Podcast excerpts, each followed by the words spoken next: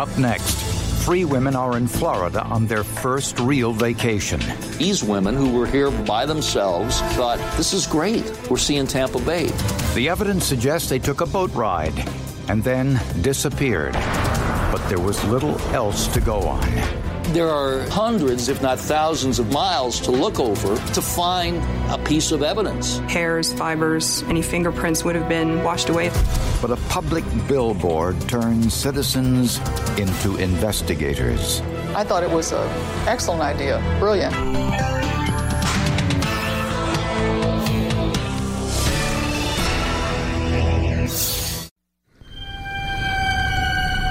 On a warm June morning in Tampa, Florida, authorities discovered the bodies of three women floating in Tampa Bay.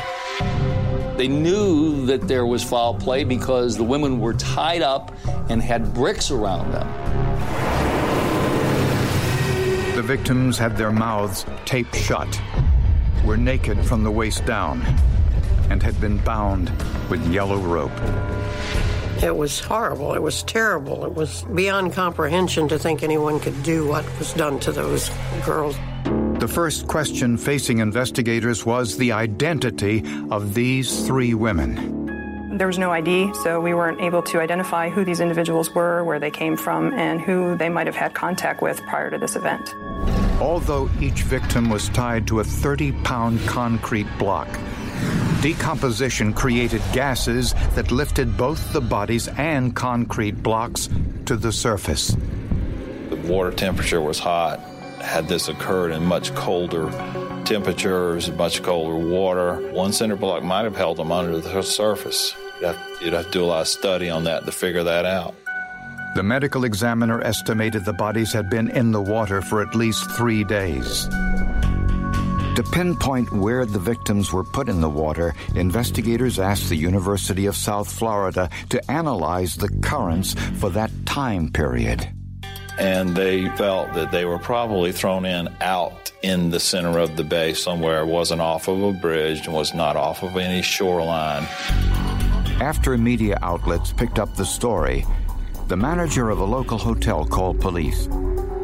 He said a woman and her two daughters checked into his hotel three days earlier. He said he hadn't seen them after that, but their belongings were still there. There was no evidence that anyone had been in the room. The beds were never ruffled, the towels were never wet, everything was in the same place. The room was registered to Joan Rogers and her two daughters. Police contacted Joan's husband, Hal Rogers, a dairy farmer in Ohio. The sheriff got a hold of me, and we had to get dental records to identify him. Dental records confirmed that the victims were 36 year old Joan Rogers, 17 year old Michelle, and 14 year old Christy. The autopsy confirmed everyone's worst fears. Water was found in the victims' lungs, which meant they were thrown into the ocean while they were still alive. To investigators, this wasn't just murder, it was an execution. I think he left their eyes uncovered because he wanted each one of them to see what was happening to the other one. And I think he wanted to see the fear that was in their eyes as he was doing what he was doing with them, which is, is about as perverted as you can get. But who wanted to murder three tourists and dump their bodies in Tampa Bay?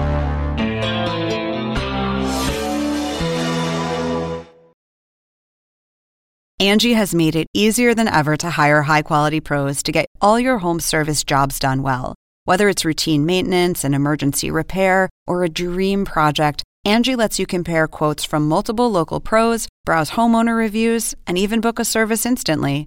Angie's been connecting people with skilled pros for nearly 30 years.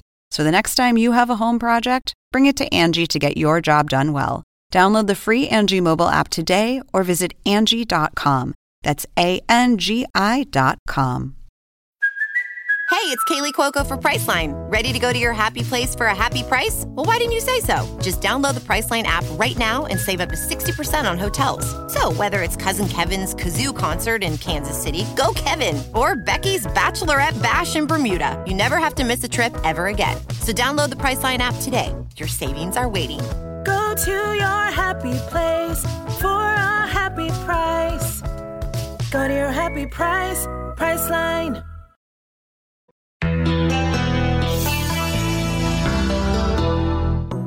When Joan Rogers and her daughters drove to Florida for a week of sightseeing, Joan's husband Hal, the girl's father, decided to stay behind. He had a dairy farm he was running at the time. That's a 365 day a year job. But even though his family didn't return home as planned, Hal Rogers waited three days to contact police. He seemed somewhat cold to me, very cold. Here's a person who's just lost his entire family. Not just one, but three people. And there was no emotion. Hal told police he didn't have time to be emotional. He had a farm to run. I just did what I needed to do to function and didn't worry about nothing else. Investigators tracked Hal's whereabouts for the day of the murders. Fortunately for Hal, he didn't like to cook for himself, so he ate his meals at local restaurants. And numerous witnesses provided his alibi. The people here knew it because I'd been to breakfast that morning and that evening for dinner. At the autopsies, the medical examiner discovered the seawater had eliminated crucial forensic evidence. With the bodies being submerged in the water for the length of time that they were, any trace evidence, hairs, fibers, any fingerprints would have been uh, washed away essentially by the water. It was impossible to say for certain if the victims had been sexually assaulted. We had nothing to go on as far as forensic evidence to amount to anything. Police were on the lookout for Joan Rogers' car, and they found it at a public boat launch. It was one mile away from the Rogers Hotel. 25 miles away from where their bodies were recovered. Inside the car were two handwritten notes. On one were directions to the hotel.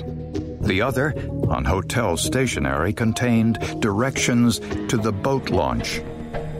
The writing samples were sent to a forensic document examiner for analysis. The handwriting that appeared on the Days Inn letterhead was written by Joan Rogers, and we knew that because we received quite a bit of her handwriting for comparison. The handwriting on the other note, the one with directions to the Rogers Hotel, was distinctive. I determined that the handwriting on the brochure was not written by the mother or either of her daughters. In the word Courtney, part of the hotel's address, the T was capitalized in the middle of the word. This is unusual, not only because it's a capital letter, but because of the spatial quality of the small r to the tall T. And the letter Y was written in a way that Teresa Stubbs had never seen before. The letter Y was written four times, and each time it was written differently. Just a slight variation, but different. That was important. So they're working it really hard. We gotta find who wrote this note. We do that, we find the killer. Besides the handwriting, the note held one other clue. Next to the directions to the boat launch, Joan Rogers had written the phrase blue with WHT. We just surmised that was they were meeting something that was blue and white. If you go into a boat ramp, what might you be meeting that would be blue and white? It would be a boat. But there were no boats docked at the launch. It's an area where anyone, residents or even tourists, can put their boats into the water for a day of boating. Then, police got a break. A tipster told them about a local man who was running an unlicensed business from this boat launch, offering tourists sunset cruises on the bay. His name was Jason Wilcox, and he owned a blue and white boat. A background check revealed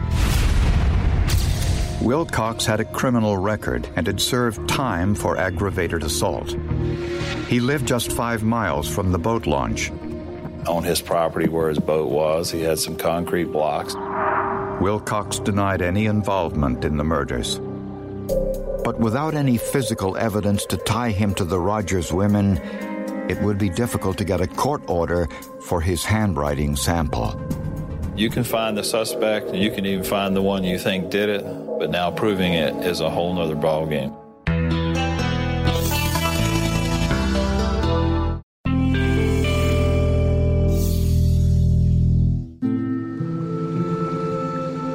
Weeks before the murders of Joan Rogers and her two daughters, homicide investigators learned of a similar crime involving a 24 year old Canadian tourist and a man in a blue and white boat. She's a tourist, and he offers her a ride on the bay, and she goes, Wow, great. Once they were out on the water, where no one could see them, the man said he'd kill her if she didn't have sex with him. He also told her there were sharks in the water in case she was thinking of trying to swim to shore. She says, Please, please don't do anything to me. I'm a virgin. She said he got very excited about it. He rapes her, and he told her before he raped her, it's not worth getting murdered over a sexual assault. And he apparently had ropes on the boat, just as he did with the Rogers family. Afterwards, the man got physically ill. Was it a matter of he was so excited he was physiologically overcome? Or was it that he psychologically was so appalled by his act that he got sick? Inexplicably, the man waited until dark, drew close to shore, and allowed the young woman to swim to safety. Investigators were fairly certain it was the same man who murdered the Rogers family. The parallels were pretty eerie. Unfortunately, the victim took a shower before she went to police headquarters to report the crime, so no DNA was recovered. But her description of the man enabled police to create this composite sketch, which was distributed to the local media. The victim said Jason Wilcox was not the man who assaulted her, and Wilcox was also eliminated as a suspect in the Rogers case.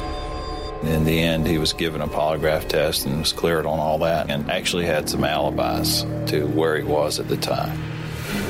The composite sketch prompted hundreds of leads, all of which had to be followed up. The description of a blue and white boat also generated plenty of hits. We had close to 800 men that were called in. A lot of them had to do with blue and white boats. So that was a big, big job to eliminate all of these um, persons of interest uh, that were called in to us. After those leads turned out to be dead ends, investigators tried something else. They used five area billboards to display the sample of what they believed was the killer's handwriting. That was an unusual tactic, and I believe they did it just because they had no place else to go. That's when Joanne Steffey saw the billboard on the side of a Tampa highway and she recognized the handwriting. It looked like the handwriting of a contractor she knew, Oba Chandler. When I first initially met Mr. Chandler, he came across as, as not telling the truth and he wouldn't look you in the eye and he, he just seemed shifty. Joanne rushed home and found the handwritten receipt for some work Chandler had done for her. As I was looking at it, my knees actually buckled from the sheer shock of the proof now to me that this, this was the man they've been looking for all this time. Oba Chandler's handwritten receipt was compared to the handwritten note found in Joan Rogers' car. I immediately saw the capital T repeatedly throughout his writing. My heart started racing. I found all the Y's and the variations that were on the brochure. Within minutes, I knew I had found the writer. Oba Chandler was 43 years old and ran a construction business. He was married and had eight children by seven different women. He also had a criminal record dating back to his teens that included two sexual assaults. But what was most telling was where Chandler lived. Oba Chandler's residence was on a canal that was probably within a half mile, a mile of where the boat ramp where the victim's vehicle was found. Investigators tracked down ship to shore phone records, which are recorded for all boats making calls while on the water. These records actually put Oba Chandler out on the water, not only on the day of the rape, but also on the day of the homicide. Chandler denied any involvement in the murders. But once he was in custody, police brought in one person who could possibly identify him the Canadian tourist who had been raped by a man in a blue and white boat. That's him. She picked his photograph and reacted visibly as soon as that photograph was shown. And she indicated that she would really like to see him live in a lineup to be absolutely certain. Look carefully. This resulted in another positive identification. But just as investigators went to inspect Chandler's boat, they discovered he had sold it, most likely to get rid of potential evidence.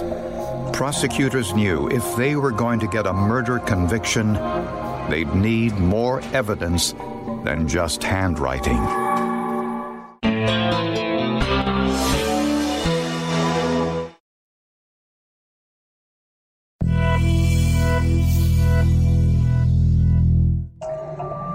Forensic document examiner was already convinced it was Oba Chandler's handwriting on the brochure found in Joan Rogers' car. But investigators wondered if there was anything else on the brochure that would guarantee a conviction. The brochure was processed with a chemical called ninhydrin, a chemical that reacts with the amino acids found in fingerprint residue. Prints, when they come in contact with ninhydrin, will turn purple and can then be photographed. On the brochure were numerous fingerprints and one palm print. One of the victims was identified as being the source of some of those impressions, uh, but there were also unidentified prints on that brochure. The best unidentified print was a high quality right palm print. When Chandler's right palm print was compared to the palm print on the brochure found in the victim's car, there was no doubt. That not only linked our handwriting to the brochure, but also uh, a palm print. And you don't get much better than that. Oba Chandler was charged with three counts of kidnapping and first degree murder. Investigators believe Chandler met Joan Rogers at a gas station, where Joan may have asked him for directions to their hotel. Chandler wrote them on her map, leaving behind a handwriting sample and his palm print. There you go. That's when Chandler may have offered to give them a sunset cruise on his boat, an offer the girls accepted. You don't have anything else to Chandler gave Joan directions to the boat launch, and when she wrote them, she also jotted down a vital clue blue with WHT. Later that night, Chandler took them out on the water, where they were at his mercy. The women couldn't swim so there was no way they could have made it to shore safely. They had no option but to comply. They were bound and gagged, and presumably sexually assaulted. Later, he tied each one of them to a concrete block and threw them overboard.